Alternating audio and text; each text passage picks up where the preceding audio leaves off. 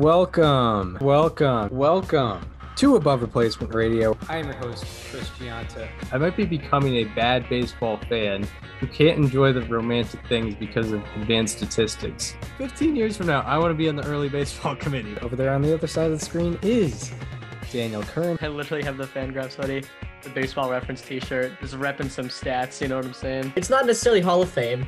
It's not necessarily above average, but we can guarantee you we are better than just the standard replacement level college sophomore. And welcome to Above Replacement Radio. We're talking baseball kind of whenever. I'm your host, Chris Gianta. Over there, across from me, as you cannot see on YouTube, unfortunately, is Daniel Curran. How you doing, Daniel? Chris, I am doing very well. Uh, we're back to we're pretty much. I feel like we're back to one show a week now, but uh, you know it's Monday night, which has kind of become our designated recording time. Yes. And uh, yeah, we're just out here at at 8:16 on a Monday in our academic building that is very abandoned right now. Yes, yes, uh, as it should be on at, at uh, 8:17 p.m. Um, We also have like one of the smallest academic buildings on campus.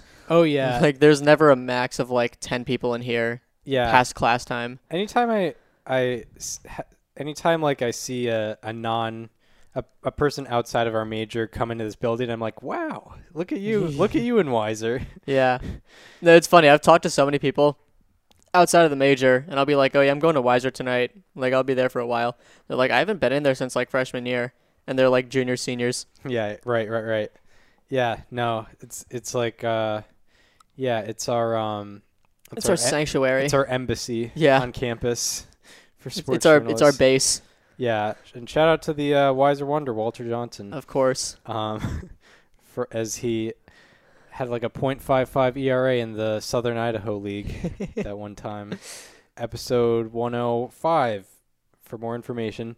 Um, but yeah, uh, yeah, one a week, and and, and you know that's that's you know what? I was in this very spot where I'm sitting when we recorded that show Yeah, right, right. Here because it was one of the few history episodes that we did on campus. right. because it was towards the very end of it. And I remember you were in your sophomore dorm. I was in here every single time. The security guard would always kind of just drop in as I'm like, and then in 1922, Walter Yeah. Johnson.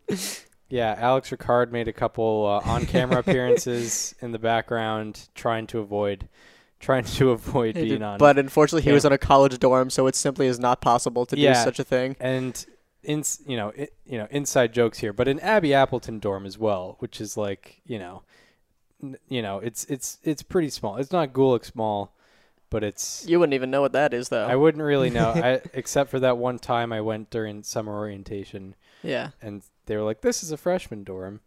I was like, "Yeah." Um, yeah. Anyway, if you come to Springfield College, uh, I'm not gonna say don't live in Gulick Hall because I bet there might be freshmen listening to this that possibly live there currently.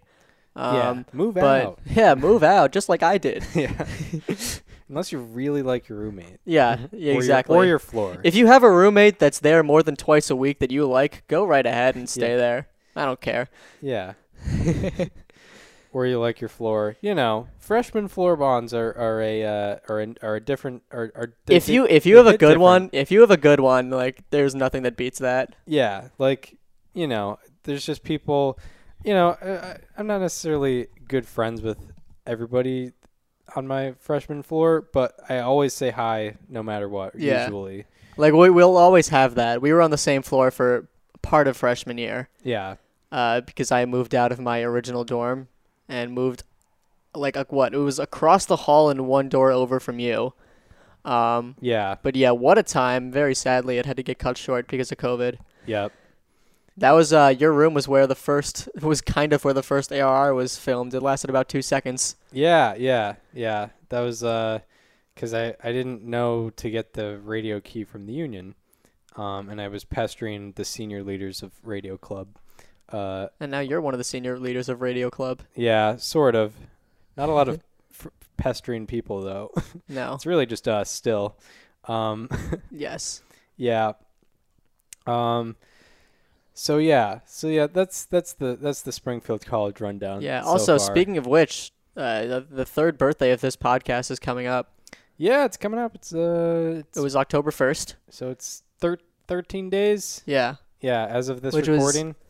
One of the honestly like I mean we're gonna graduate college this year. if I had to do like a, a top like 25 list of like the best days in college, that that day's got to be there. It's the It yeah, has to be. It mi- I might even push top 10. a It was definitely like top 5 of freshman year. Right. Yeah. There there were like our our freshman year we had we had basically the floor, you know, rented out. Uh like the common room floor or the the common room of the floor rented out watching the 2019 postseason. Which is one of the best postseasons in recent memory. Yeah, I mean, uh, one one of the great greatest World Series of all time between Nationals and Astros. You know, a good Yankees Astros, uh, ALCS. ALCS. Obviously, The Do- Nats Dodgers. Dodgers yeah. Nats was amazing. Um, yeah, you know, Astros Rays went five games, and Braves else? Cardinals. Braves Cardinals won five games. There were some good games in that one too. Like the the Cardinals. I remember game one. The Cardinals scored like four in the ninth inning. The Braves scored like two or three in the ninth inning. Cardinals won that game. yeah, Uh, the Cardinals had an eighth inning comeback that turned into a walk off in game four. Uh, what was his name? Mike Soroka had like a really good outing in game two or three, and then obviously game five was the "We Need Your Energy" Bowl. Yes, and uh, yeah, I I was coming back from something, and it was ten, and then uh, all of a sudden it was ten to nothing. I was like, Hang oh, on. you know, I'll I'll miss I'll miss the first inning of this game, but then I got two LDS games uh, lined up. But yeah, Yeah, what a time! what a time! What a time to be alive! Freshman year at Springfield College for the 2019 playoffs. But yeah, um, here we are. Yeah, three year about three years later, and we're talking about leading into the 2022 playoffs. Um, a little different this time. We got 12 teams coming in. One team that uh, likely won't be in the playoffs uh, after leading their division for a lot of the year, it seemed, um, is the Minnesota Twins. Um, they've lost 12 out of 18. Currently, they stand, and before they actually won yesterday. So previous to that, they They lost today, I believe. Um, oh, so they already played today. Yes, they played the Guardians again today. I know Josh Naylor hit a three-run homer. That was the only highlight I saw, but that leads me to believe that they lost. Uh, oh God, they, yeah, they lost eleven to four. So they've lost thirteen of nineteen. Then Yeah, they've lost 13 of 19, and also yeah, all these, all these statistics we're going to talk about today are heading into Monday's games. so they're they've only gotten worse, likely. yeah, they've only gotten worse. Um, so the Twins have lost 13 out of 19. They're now seven out uh, in the AL Central, and probably further out in the wild card race because that's how the AL Central works and the AL wild card works. Uh, what have you been taken away from this Twins semi collapse? Yeah, I mean, there's a pretty easy uh, takeaway here, and uh, that's just that they had so much terrible injury luck. Like if you look at their current IL, you could fill like a whole lineup with this team, and it would be pretty good. Right. Um, just um, just waiting for the, the injury report to load, but like Byron Buxton's on the IL right now. That's obviously the biggest uh, the biggest damage to their injury Right. uh, report that's been made. That's their best Yeah. player. Jorge Polanco just went on the IL like a week ago. Actually, it was That's a before that. yeah, that's yeah, a he big was blow on, okay. It was before September. Uh, Max Kepler is on the IL. Tyler Mahle is on the IL. Royce Lewis is on the IL. Miguel Sano is on the IL. Alex Kirilloff is on the IL. Uh, like you could, like I said, you could probably fill fill a whole lineup with the guys they have injured currently. Yeah, and it makes sense that those are the particular guys that are on the IL because it seems that their offense has been more of a problem than their pitching. Yep. Uh, if if uh, the statistics line up correct, uh, in the span, or at least heading into Monday, where they lost 12 out of 18, uh, they had been scoring the fifth least amount of runs in Major League Baseball. Um, also, oddly enough, just noticed this about the Twins, but uh, in this span where they've gone six and twelve, lowest BSR of any team in that span. Interesting. Um, you know, and kind of makes sense. You think about the Twins, you don't think of a lot of base stealers on that team. It's a, just more power guys. Um, but yeah, the BSR by the way is like whether you have a positive or positive or negative impact on the bases, and that's not just stolen bases. It's like scoring from scoring from first on a double, scoring from second on a single. Those elements of that. Um, also, uh, they have not been doing it in clutch situations, With runners in scoring position in the span, the Twins are hitting 201 with a 577 OPS. Ouch. They have the third lowest OPS with runners in scoring position in this span. Only the Tigers and Marlins are worse, and they probably have the two worst, uh, two worst lineups in baseball. You could Actually, argue. there's some Tigers news today. oh really? Yeah. Um, we'll get to that later, but yeah. And uh, last stat I have on the Twins is, and also this probably ties into the IL thing, because I mean they just don't have maybe even major league ready guys in the lineup right now. Their production from their seven, eight, nine hitters in this span is second worst in Major League Baseball, uh, in in terms of OPS and weighted runs created plus. I can actually speak to one specific person. Uh, there's a guy, I believe he's a 26 year old rookie from Venezuela. His name is Jermaine Palacios.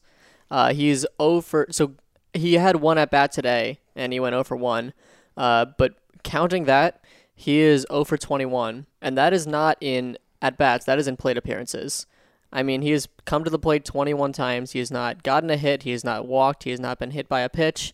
His slash line is zeros all across the board in those zeros. 28. Yes. And oh by the way, he also has I believe a 50% strikeout rate in that span. So I did a I did a little bit of span finder today and uh, in in his last 9 games, this is, you know, what's going on.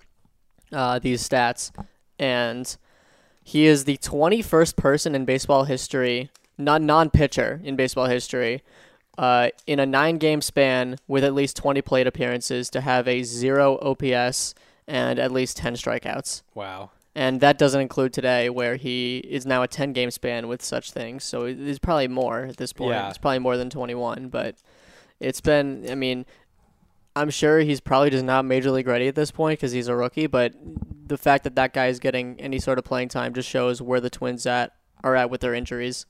Right. Yeah. Uh, makes sense. And yeah, I mean, with the Twins, um, the with the Twins, our expectations from this team was potential sleeper team. Yes, they were my AL sleeper team. Yeah, but nothing higher. We didn't expect them to win the division. I mean, we didn't expect the White Sox to be, you know, this mediocre. Also, Yeah. um, but we were expecting, you know, their ceiling was like 90 wins, maybe, or around there, um, was where we had them at.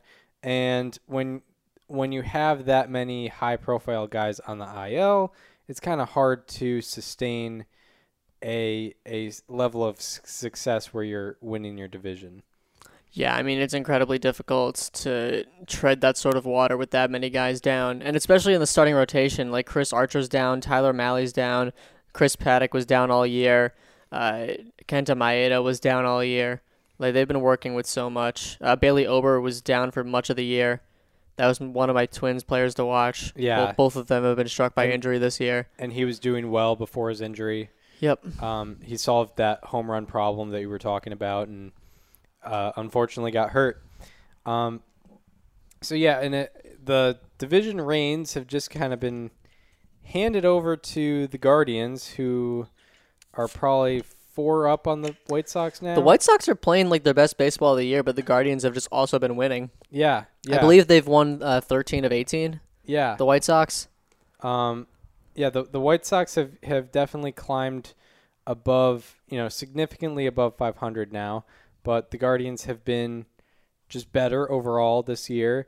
Um, and you know, I know Shane Bieber has been doing unbelievable over his last 10 starts. Yes, he has. Yeah. Uh, yeah, I've been watching that one up close. one six one six eight ERA in his last ten starts, hmm and then you know, Guardians, you know, uh, a lot of their success has just come from guys that have been doing it all year. Jose Ramirez, Andres Gimenez, uh, Amed Rosario, Shane Bieber, as I just men- mentioned, uh, Emmanuel Clase out of the bullpen. You know, arguably Yeah. best reliever in baseball, but you know that's a that's a conversation you could have for another day. Uh, but you know, it, a, a surprising development there for sure. Yeah, that it has been pretty remarkable what the Guardians have done all year. It's funny because I mean, I think I mentioned this earlier, but like we're looking at the 22 Guardians the same way that we looked at the 2019 Twins, where it was like at the beginning of the season, the, the division looked like a foregone conclusion to the team that had won it the previous year. In the you know the 2016 through 18 Indians case, like they had won it many years in a row. Right. and it was like, all right, this other team's you know up and coming, and that looks cool, but like eventually, you know, things are gonna fix itself out, and it just never happened. Yeah. And it could be the case this year. I feel like maybe we could still be having that conversation with the way the White Sox have been playing. Um, ironically, maybe uh, coincidentally, as soon as Tony La Russa got sick and left. Yeah. Because I I talked with uh, our professor Amy Crawford about this like last week because it's very clear that the team is playing better without Tony La Russa.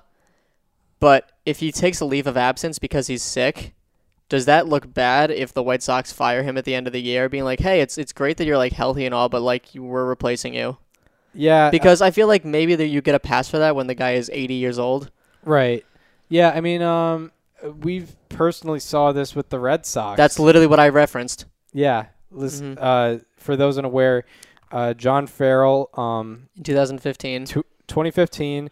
You know, he did. Uh, he was the manager of the Red so- of the World Series 2013 winning uh, Red Sox. Well, Tony La Russa is also a World Series winning manager. Yes, and a Hall of Famer baseball person. Might Yes. might we add? Uh, but John Farrell, uh, you know, won World Series in 2013, but then first to worst in 2014, and then they were in last place in 2015. But uh, after acquiring two stud free agents. yeah, two stud free agents in Pablo Sandoval and Hanley Ramirez, and they were still in last place. I mean, that's just terrible. But anyway, yeah. Uh, He was diagnosed with leukemia. Yeah, Or, he was he was diagnosed no, with cancer. it was. I think it was lymphoma. Yeah, I th- uh, lymphoma sounds right.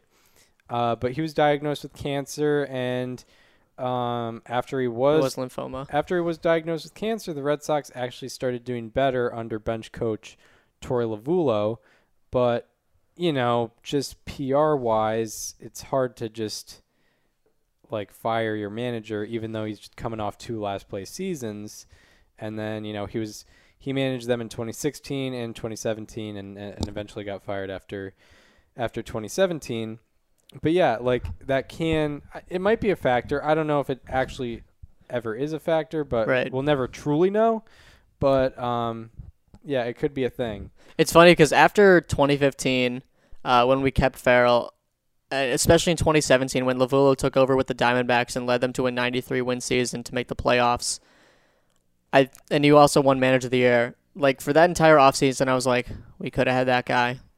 Like, yeah, Like we could have fired Farrell after 16, brought Lovullo in, and then like we wouldn't have this problem. And then we hired Alex Cora, and then it was the rest is history. right. Yeah, it, it was a an emotional roller coaster for sure. It it's so funny. I was actually seeing this on Twitter today, but someone was talking about like the most uh, unlikable Red Sox team of all time because apparently the 2022 team is in the conversation.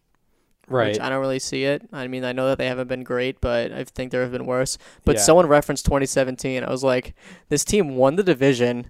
They won the same amount of games as the previous year despite losing their best hitter. They actually won more playoff games than they did the year before. And we look at that team like it sucked. Yeah, yeah. It just it felt so bland, just because like I think 2016 they were one of the best offensive teams, and then 2017 I think they were like second second to, second worst in the AL in slugging. Yeah, they did not hit for extra bases that year. Yeah, it's just like all their game they won, but all their games were like not that exciting. Except they did win a bunch of extra innings. They did have a lot of walk offs. They had a ton of walk offs. They had a walk off home run the second game of the year. Uh, they had they had at least three walk off home runs that I can think of off the top of my head. Yeah, it's just that yeah, it, like the only guy that really dominated that year was Chris Sale. Yeah, But he had like 300 strikeouts. Their number two, their number two was starter Drew was, was Pomeranz. Drew Pomeranz, and like Mookie Betts had an off year. Hanley Ramirez wasn't good that year. Um, who were like Dustin Pedroia was he was good. that was but- the year that Machado injured him, Yeah, and it kind of Machado all fell off after that. Like Andrew Benintendi didn't blossom the way we hoped he would in his first year, yeah, first full year. like only dominant guys were Sale and and Craig Kimbrel. And Craig Kimbrel was awesome that year. Craig Kimbrel was insane. Yeah, he was he was so sick that year. yeah. Oh yeah, they only won the division. I think by two games that year. Yeah, and then the Yankees moved pat. You know, they went further than them in the in the Mhm. playoffs. The Yankees also won the season series against them that year. uh, true, true, true, true. Um, how did we get to how did we get to the 2017 Red Sox? Oh, we were talking John about. Farrell. John Farrell and Tony La Russa and the AL Central, the Twins. But yeah, um, I was gonna say that like if you are a White Sox fan, there's reason to root against them winning the winning the division. Uh, but it is so fair because that's also that's probably their only route to the playoffs. yeah, it's their only r- r- route to the playoffs. But like you know, but I guess it's different since Tony La Russa is technically not uh, in control of the team right now. But like if Tony La Russa was in control of the team right now, it's almost better for you better for you long term under the condition that he gets fired if they don't win the division. And if they y- y- you know under the condition of that it would be better for them long term if they just lost the division this year. Because obviously they don't really pose that much of a playoff threat as it stands now. But if they just lost the division and then had a new manager from there on out and were able to ride the next few years under you know a, a major league manager Exactly. but um, but obviously the situation's more complicated now because Tony La Russa is not technically managing them, but they're still doing better. Um, so who could have predicted? Uh, so yeah, Twins. Yeah, Twins are out of it. Um, basically, and a lot of that has to do with injuries. Another division race that's happening, most exciting one. You could, you know, it's not the exact same, but it's somewhat comparable to uh, the Giants and Dodgers last year Yeah. because these Just are not as many wins. not as many wins, but I mean, two teams that are probably going to end up with Over a hundred. over 100 this year. Um, Braves, Mets in the NL East. Uh, as it stands now, Mets have a one game lead. Mets have a one game lead. Um, what do you what are we thinking about how this race is going to go down? It's very, very interesting because like both teams have had opportunities to pull away and they just haven't. I think they both swept their series this weekend. The Mets swept the Pirates, the Braves swept the Phillies. Yeah, But like the Mets got swept by the Cubs. The Braves struggled against various teams. Like I think I remember there was a stat where like uh, both teams went like two months without like winning in there or losing on the same day. I think I think it was one way. Like there was like a month and a half where uh, there were no single days where the Mets lost and Braves won on the same day wow. or something like that. That yeah, like every time the Mets lost, the I remember there was one day where the Mets like got crushed, and then the Braves uh, lost a game at home to the Rockies with Max Fried pitching. yeah. The Road Rockies. Yeah, the Road Rockies. Yeah, it's um, it, it's a real, it's a it's a very good race. Uh, like for sure, um, because like, you know, if if the Mets end up losing, there might be some. Most people aren't going to fall into this, but some people are going to be like, they had a ten and a half game lead and they weren't able to hold on to it. But it's like it's not the Mets losing it because I The Braves have been unbelievable. I have I have statistics for this. yeah. The the the Mets ha- didn't lose it. It's just the Braves went out and absolutely got it if they do end up winning. Mm-hmm. So since the Mets have had their since the Mets last had a 10 and a half game lead, the Mets have gone 58 and 38. 28 games or, or 20 games above 500. If you ask a Mets fan as they have the, that ten and a half game lead, hey, this is your record over the next X amount of games, they're taking that. Yeah. Absolutely, they're taking that. so the Mets, since they had that 10 and a half game lead, that's a that's a 98 win pace over mm-hmm. 162 games. It's just the Braves have gone 67 and 28 and that is a pace of 114 wins over 162 games. So it's taken the Braves to be on a 114 win pace for them to catch the Mets. And they're they haven't even technically caught them. Or you know, they did have like a day or two where they they were the leaders or at least tied for the lead, but right now they're a game out. But like the Braves are 67 and 28 in their last 95. Uh, that's that's how good this race has been. Yeah. I mean, both teams have just been going out every single day and, and winning. Like I said, like long period of time where uh, both teams go a while without having the same result, or yeah, having without having the same result every day. Yeah. Um, and like the teams are are it's crazy like you know just every component of both teams, it's like there's not a clear winner. I guess you know. I don't know. Could could you say with, or yeah, I don't know if you could say with with defiance that like, or what. I don't know if you could say set in stone that like the Braves have a better lineup than the Mhm. Mets. I don't know if you could say that set in stone that the Mets have a better rotation than the Braves. Like it just depend. It depends who's going. You know, bullpen wise, it, it seems like the same thing, um, except for the ninth inning. Yeah. Obviously, we know where they have the advantage in the ninth inning, but um, and then al- also outlooking the rest of the year for both of them. Uh, Do they face each other at all? they face each other three times. Oh, okay, so just one series. Yeah, the Mets uh, have the sixth easiest strength of schedule, but the Braves have the eighth easiest strength of schedule. So they basically have like the exact same strength of schedule. Yeah. Um, so it, it's really just up to them. It's it's not really a factor of who they're facing because their strength of schedule is about the same. Um, and you know who knows? Maybe we'll see a sweep in that Mets Braves series that'll be, that Mhm. might end up deciding it. But uh, there's there's a there's just we're we're gonna we're gonna learn a lot. I you know, what I mean, what happens in this playoff format if there's a tie for the division? They- I oh, it might just be head to head record. yeah, like.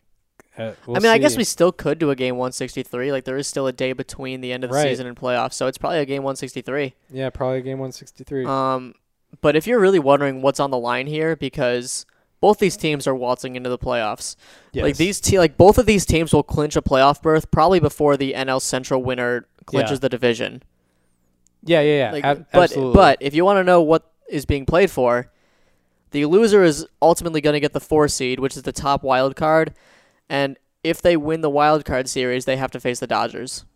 Whereas the two seed, which would be the winner of the division, would have to f- uh, get a bye and then face the winner of the three versus six, which, as it stands right now, would be Cardinals Phillies. or would it be?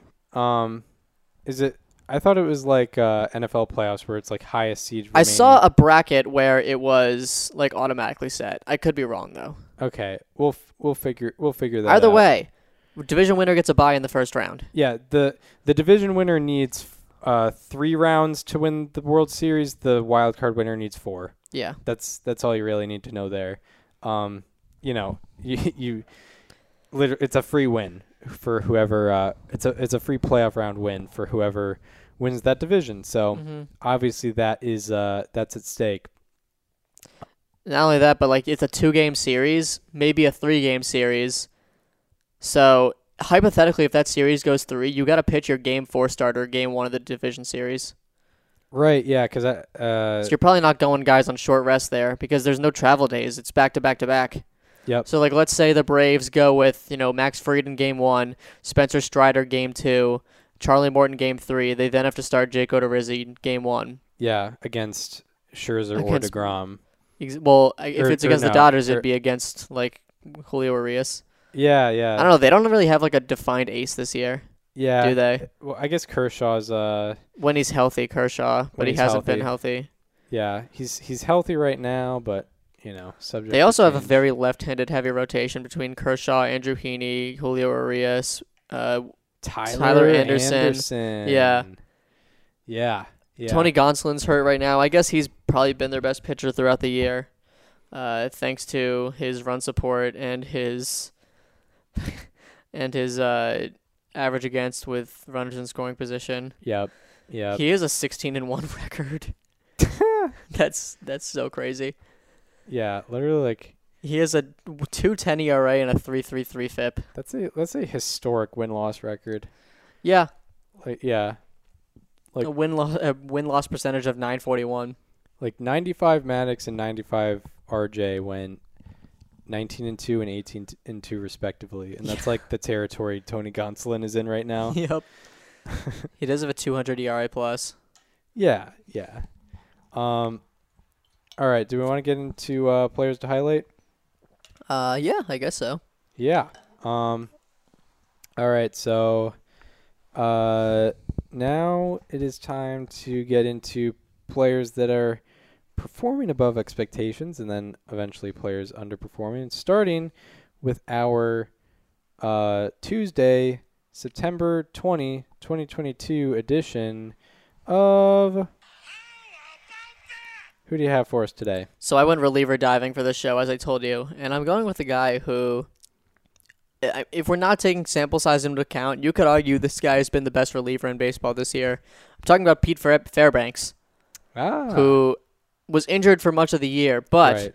over his last 19 appearances, which dates back to July 25th, he has a 0 ERA and a .26 FIP in 19 innings pitched. wow. Uh, this year overall, he has a four, 42.1% strikeout rate and a 2.6% walk rate. That gives him the second best K to walk K rate minus walk rate in the majors. Somehow Edwin Diaz is still better than that, and the best K to walk ratio.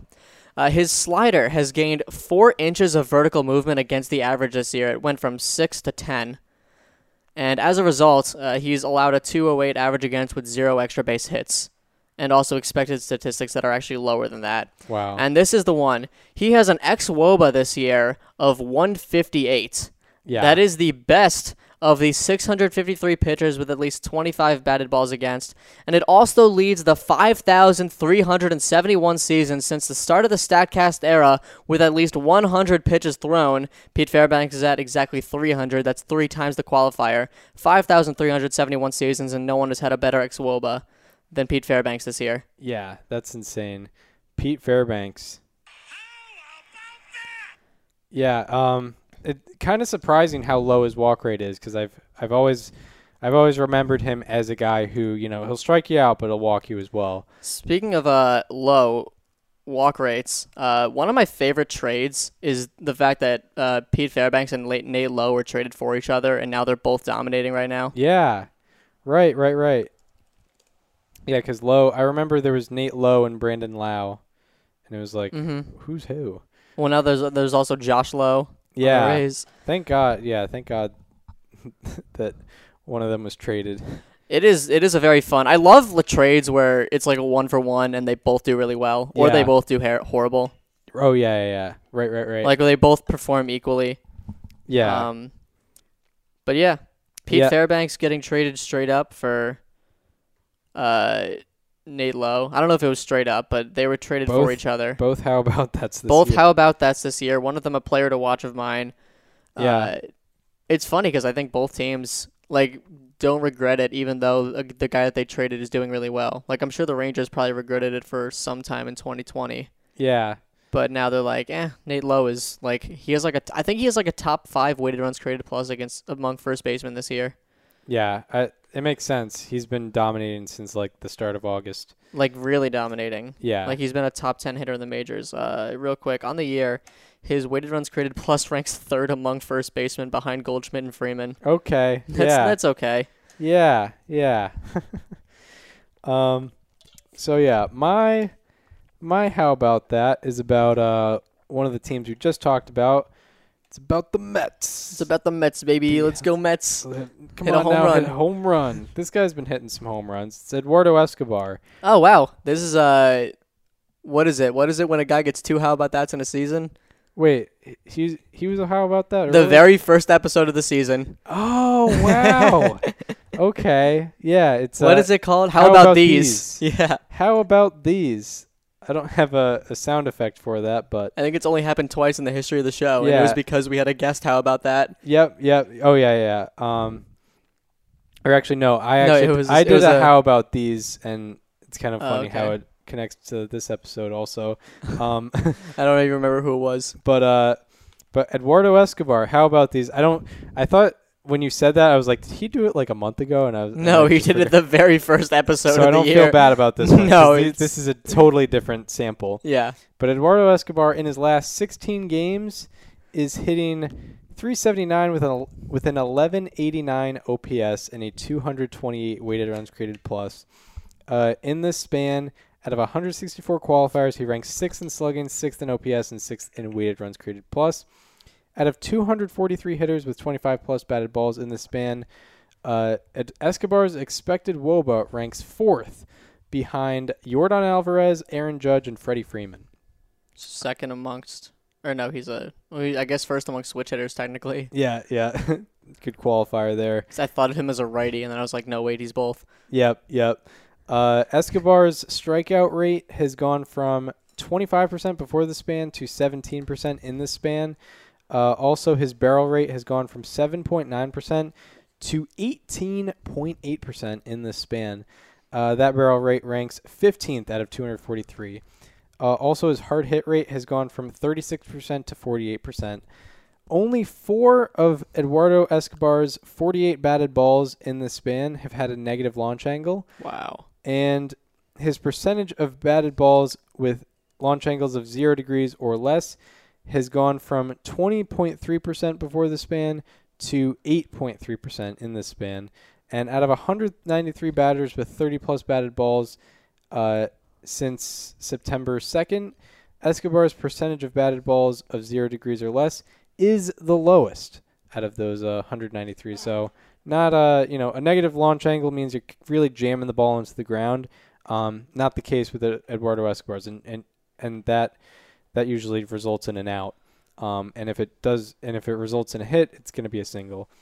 But Maybe a double if it's down the line enough. yeah, and then you get the shift against you. Yeah. Um, but Eduardo Escobar, also his sweet spot percentage has gone from 38.8%, which is already pretty good, to 50% in this span.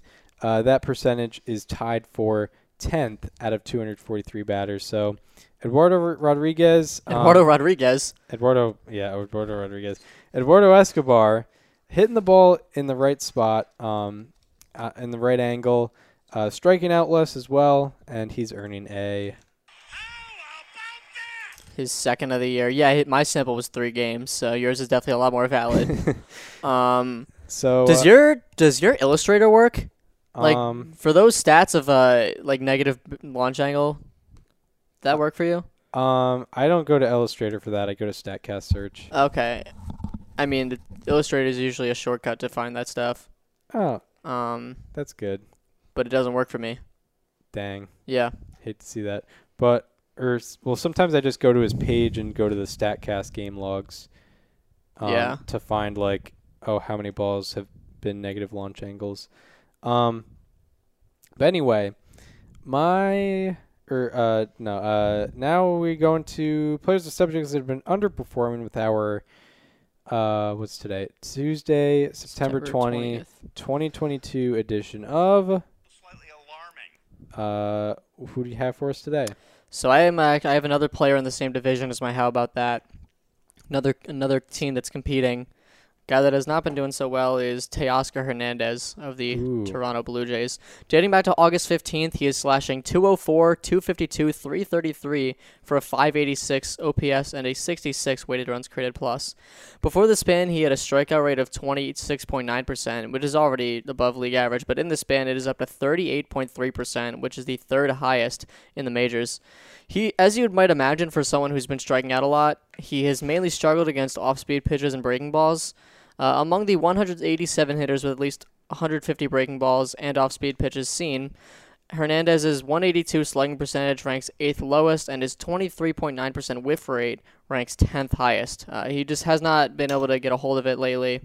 Um, that was really all I had. But yeah, Teoscar Hernandez. Teoscar Hernandez. Um, yeah. Uh, you know, Blue Jays they'll definitely be in a uh, in a playoff spot most likely, unless Mhm. the Orioles win 15 in a row. Um, but yeah, uh, not what you want heading into uh, a competitive stretch here. My slightly alarming, um, funnily enough, was last year's "How about these guy." Yep. it's Austin Riley. Um, you know, a guy also on the other side of the NL East, uh, Chase. Uh, Austin Riley, in his last 12 games, he's hitting 149 with a 460 OPS. Out of 165 qualifiers, his OPS is eighth worst, and his weighted runs created plus is fifth worst. His strikeout rate has gone from 24% before this span to 30% in this span. His average exit velocity has gone from 93.4 miles per hour to 89.0 miles per hour. So a, a 4.4 mile per hour difference, not great. His hit, his hard hit rate has gone from 53% to 38%, and also an alarming thing with Austin Riley, his ground ball rate has gone from 36% to 53%. So from well below average to well above average. Um, I'm sure it'll fix itself. It is a 12 game span, but uh, that's why we call it slightly alarming. So Austin Austin Riley. Um, all right, so that does it for players to highlight. Now we will get into uh, the preview of the week ahead, um, where I will be looking at series to watch. Daniel will be taking a look at the day by day matchups. So we'll go Tuesday through Thursday here, probably depending on how how much we know about the pitching matchups. But uh, yeah, most of the uh, most of the series have already started. But uh, what I'll talk about is we got we got some good series up here. Yeah, we do. We got uh, Phillies Blue Jays as a nice interleague matchup. I imagine that's going to be a two game series, um, because I believe they've already faced each other, and they don't you don't play like more than four games against uh, a interleague opponent. So yeah, that'll be a two game series.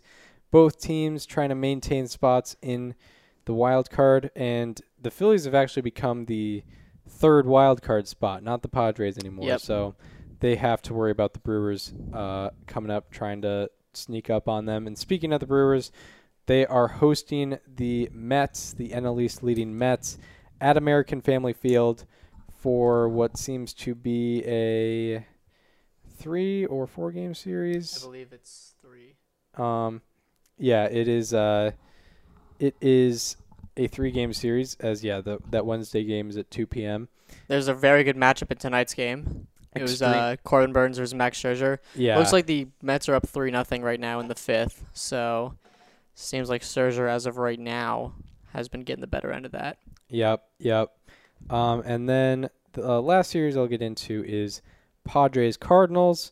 Um, playoff rematch of a couple uh years ago. The 2020 playoff rematches are so funny. it is funny, like oh Cubs Marlins, yeah, Yeah, Cubs, Marlins, uh, Reds, Braves, yeah.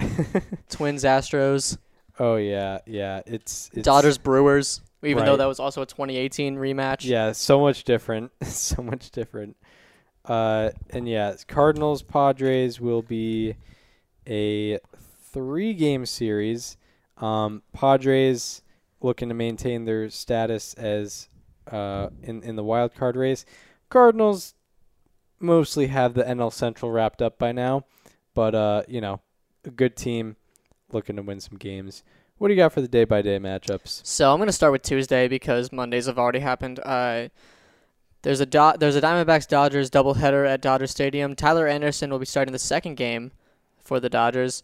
A couple of young guys going in Red Sox Reds, the rare matchup, of course, the 1975 World Series. Gotta love that rematch. Yeah, I mean, um, You know, Brayan Bello and Nick Lodolo both have vivid memories of that series. yeah, They'll Bri- be starting against each other. Brayan Bello, you know, he was he was negative like 20 years old. He was negative 20, but his his mom let him stay up to watch Yeah. game 6 and see Bernie Carbo hit that three-run homer to to tie the game and uh but you know, Joe Morgan's go-ahead single still lives with him and I think he's going to bring that into tomorrow's matchup. Exactly.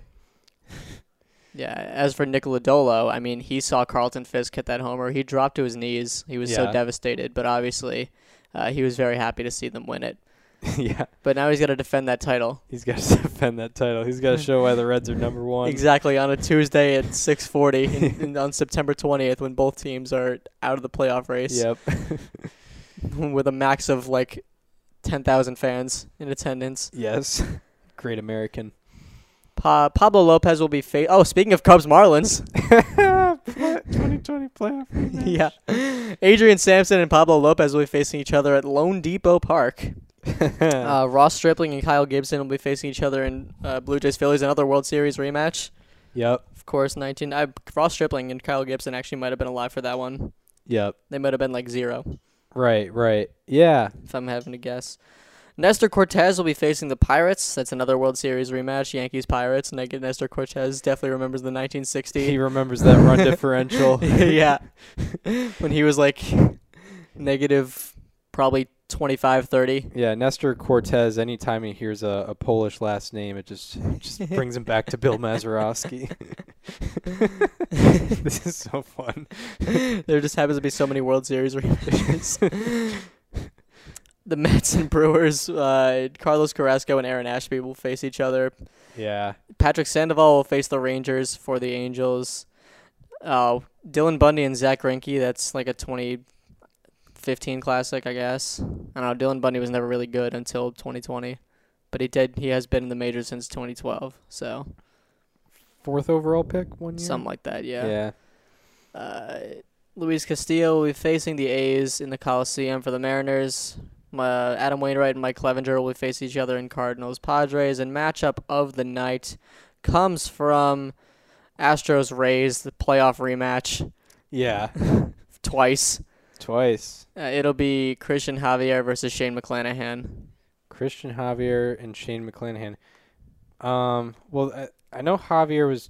Well, th- They were both on the 2020 roster, but not. But don't 19. but Neither of them, because McClanahan made his debut in the playoffs. Yeah, which is hilarious. Javier, maybe he pitched in 19, but he definitely wasn't on the playoff roster. Yep. Yep. Um. Th- those were uh, Thursdays. Tuesdays. Oh, Tuesdays. We got two days to go. Yeah, yeah, we yeah. we took a while with that one because we kind of took a detour. Yes. Worth it though. W- much worth it. Uh, Max Fried will be facing the Nationals for the Braves on Wednesday. That's a 2:20 start. Taijuan Walker and Adrian Houser will be facing each other in Mets Brewers. Uh, Chase Anderson will be facing the Red Sox, which is funny because I saw him sa- face the Woo Sox in June with the Lehigh Valley Mudhens. Yep. Yep. Now he's on the Reds. There we go. completely different organization, different league, different everything. Lance McCullers Jr. and Corey Kluber, that's like definitely a good all stuff matchup oh yeah. Watch some good, for good sure. breaking stuff. Uh, I found so I was looking for this earlier and I found this matchup that it's matchup of the night. So I'm I'm, I'm on, automatically saying it. I'm not gonna say it yet, but I haven't seen any other matchup. Uh, Ro- Roansy Contreras versus Luis Severino. That's interesting because Contreras was traded from the Yankees to the Pirates in, I believe, the Clay Holmes deal. Yeah. Yeah. I think so. too. yeah. I think that was. the So that's case. fun. Yeah. Uh, Tucker Davidson and Dane Dunning will be facing each other in Angels Rangers. Bailey Ober will be facing the Royals for the Twins in Kansas City. Tristan McKenzie will be facing the White Sox for the Guardians. That's a big series. White Sox Guardians. yes. Logan yeah. Webb versus Herman Marquez in Giants Rockies. Robbie Ray versus James Kaprielian in Mariners A's at the Coliseum. Miles Mikolas versus Blake Snell in Cardinals Padres. Madison Bumgarner versus Dustin May in Diamondbacks Dodgers. And matchup of the night, as I suspected, comes from Blue Jays Phillies. It's Kevin Gausman versus Zack Wheeler. That's Yep. that's a pretty easy one. Zack Wheeler's coming off the IL.